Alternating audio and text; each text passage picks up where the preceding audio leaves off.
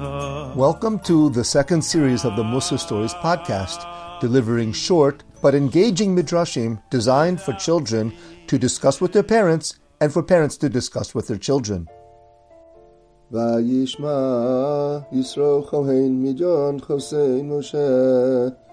And he heard, and he listened. Who? Yisro. Yisro, who was a priest, a minister for Avodah Zarah. Kohen Midyan. Kids, what's a Kohen? A Kohen is someone who is in charge of serving a god. In Parshas Yisro, we Yidden are called Mamleches Kohanim, a kingdom of priests, because we are all in charge of serving Hashem. Yes, out of all of the 70 nations, we are the chosen ones to take care of Hashem's service. And Aaron is extra in charge. He has even more responsibility in serving Hashem. So he is titled Aaron HaKohen. Well, Avodah Zarah's fake gods also have Kohanim. Of course, uh, they're also fake. But a priest for Avodah Zarah is also called a Kohen, and Yisro was one of them. He was like the Pope. Nowadays, there's a man who lives in Italy called the Pope. He is world famous as the top priest of the Christians. Imagine the Pope converting to become a Yid. Let's say one day he meets with Chaim Kanievsky and becomes impressed with the Rav, and begins to listen to Reb Chaim's shiurim, and then he becomes a ger we would accept the Pope as a ger. But what a story that would be. Well, that's what happened to Yisro. He was also a top priest. He came in contact with Moshe Rabbeinu and was so impressed by him.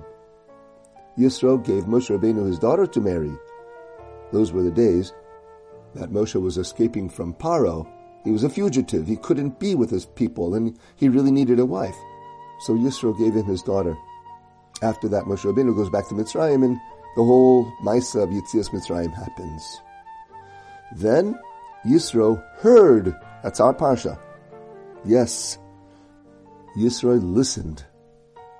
Vayishma Yisro, and he heard the Yam Suf split for the Yidden.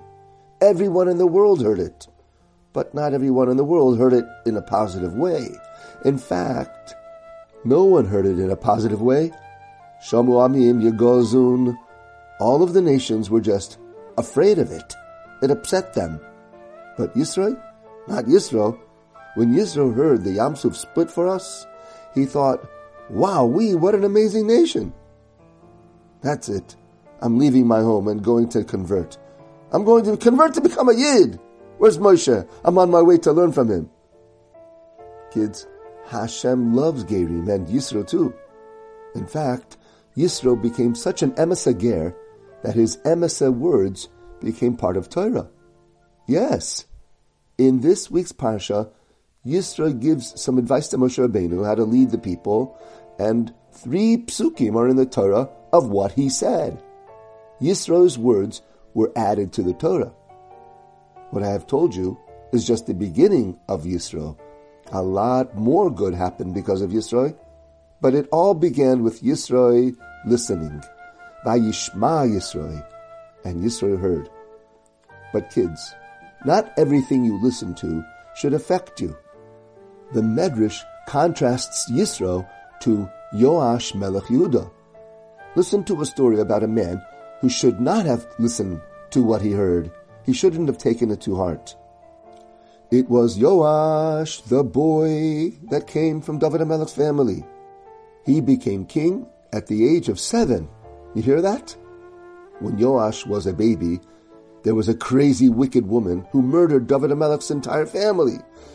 One baby was smuggled away with the Kohen Gadol and his wife. They hid this baby, Joash, in the upper story above the Kodesh HaKadoshim for six years. When it was safe enough, the Kohen Gadol brought Yoash out to be the king. Yoash was the eighth king since David Melech. They put David's crown on his young head, and it fit him perfectly. Yoash was a very holy boy, and his Rebbe was the tzaddik Yehoyada the Kohen Gadol. Yoash grew up, and he was doing a great job at improving the Jewish people. Yoash destroyed Avodah Zarah, and he raised money to repair and redecorate the Beis Hamikdash. But then, his Rebbe died of old age. Yehoyada the Kohen Gadol died, and the leaders of Shevet Yehuda began to believe that Yoash was God. People actually came and prostrated to the king, not out of respect, but out of worshipping him. They told the king, The king is God. We have proof. The king lived every day for six years in the Kodesh HaKadoshim, the holiest place on earth. No mortal can survive in that place. Even the Kohen Gadol can't be in the Kodesh HaKadoshim, except for on one day a year, Yom Kippur. Trust us, you are a god. This is what the leaders of Yehuda told Yoash Melech. You hear such shtusim? Well, Yoash liked it. He wanted to believe it. He heard it. The Pasuk says, Oz Shoma Hamelech Alehem. From then on, the king listened to them. And this was so wrong of Yoash. Look at Yisro. Yes, listen and be impressed for righteousness. But for wickedness? No, no. You put your fingers in your ears and you run the other way. Yoash didn't do that. He listened to their shtusim and started up with Avodah Zarah again. And then things got really bad. Eventually, on one Yom Kippur that fell out on Shabbos day, Yoash himself arranged a tselem to be brought into the Heichal. Yes, an idol, into the Beis Hamikdash. But there was a good man that stood in their way. He was Zechariah ben Yehoyada. He was the son of Yoash's Rebbe. Zechariah was now the Kohen Gadol, and he was a judge, and he was a Navi. Zechariah defied the king. He stood at the entrance of the Heichal and said, Where do you think you are going with that idol? by my life, not into this Heichal of Hashem. Go throw it into the garbage, now! Yoash HaMelech fought with the Kohen Gadol. Yoash said, What did you say? By your life? Okay, man, kill him! Stone him! Yoash's men threw stones at Zechariah, a Kohen and a Navi.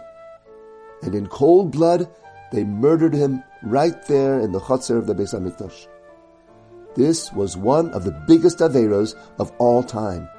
It was worse than the Chet HaEgel. Zachariah's blood formed a boiling pool on the floor of the Beis Hamikdash. Nothing could be done to wash away his blood. It rained, it poured, they rinsed, they scrubbed, but Zachariah's blood kept on bubbling. His blood boiled away for 252 years until the destruction of the Beis Hamikdash by the Babylonians. There is a whole other sad story on how General Nebuzaradan managed to avenge the blood of Zechariah, and all of Klal Yisrael says vidui and cries over this story in the kinos every Tisha B'av of every year. Yoash never remembered the kindness that Zechariah's father Yehoyada had done for him in his younger years. Yoash killed the son of his own savior, the son of his own Rebbe. Then Yoash was captured by the Aram enemies. They tortured him badly. All of this rotten stuff happened as a result of Yoash listening to what he shouldn't have. And that's the Medrash's lesson.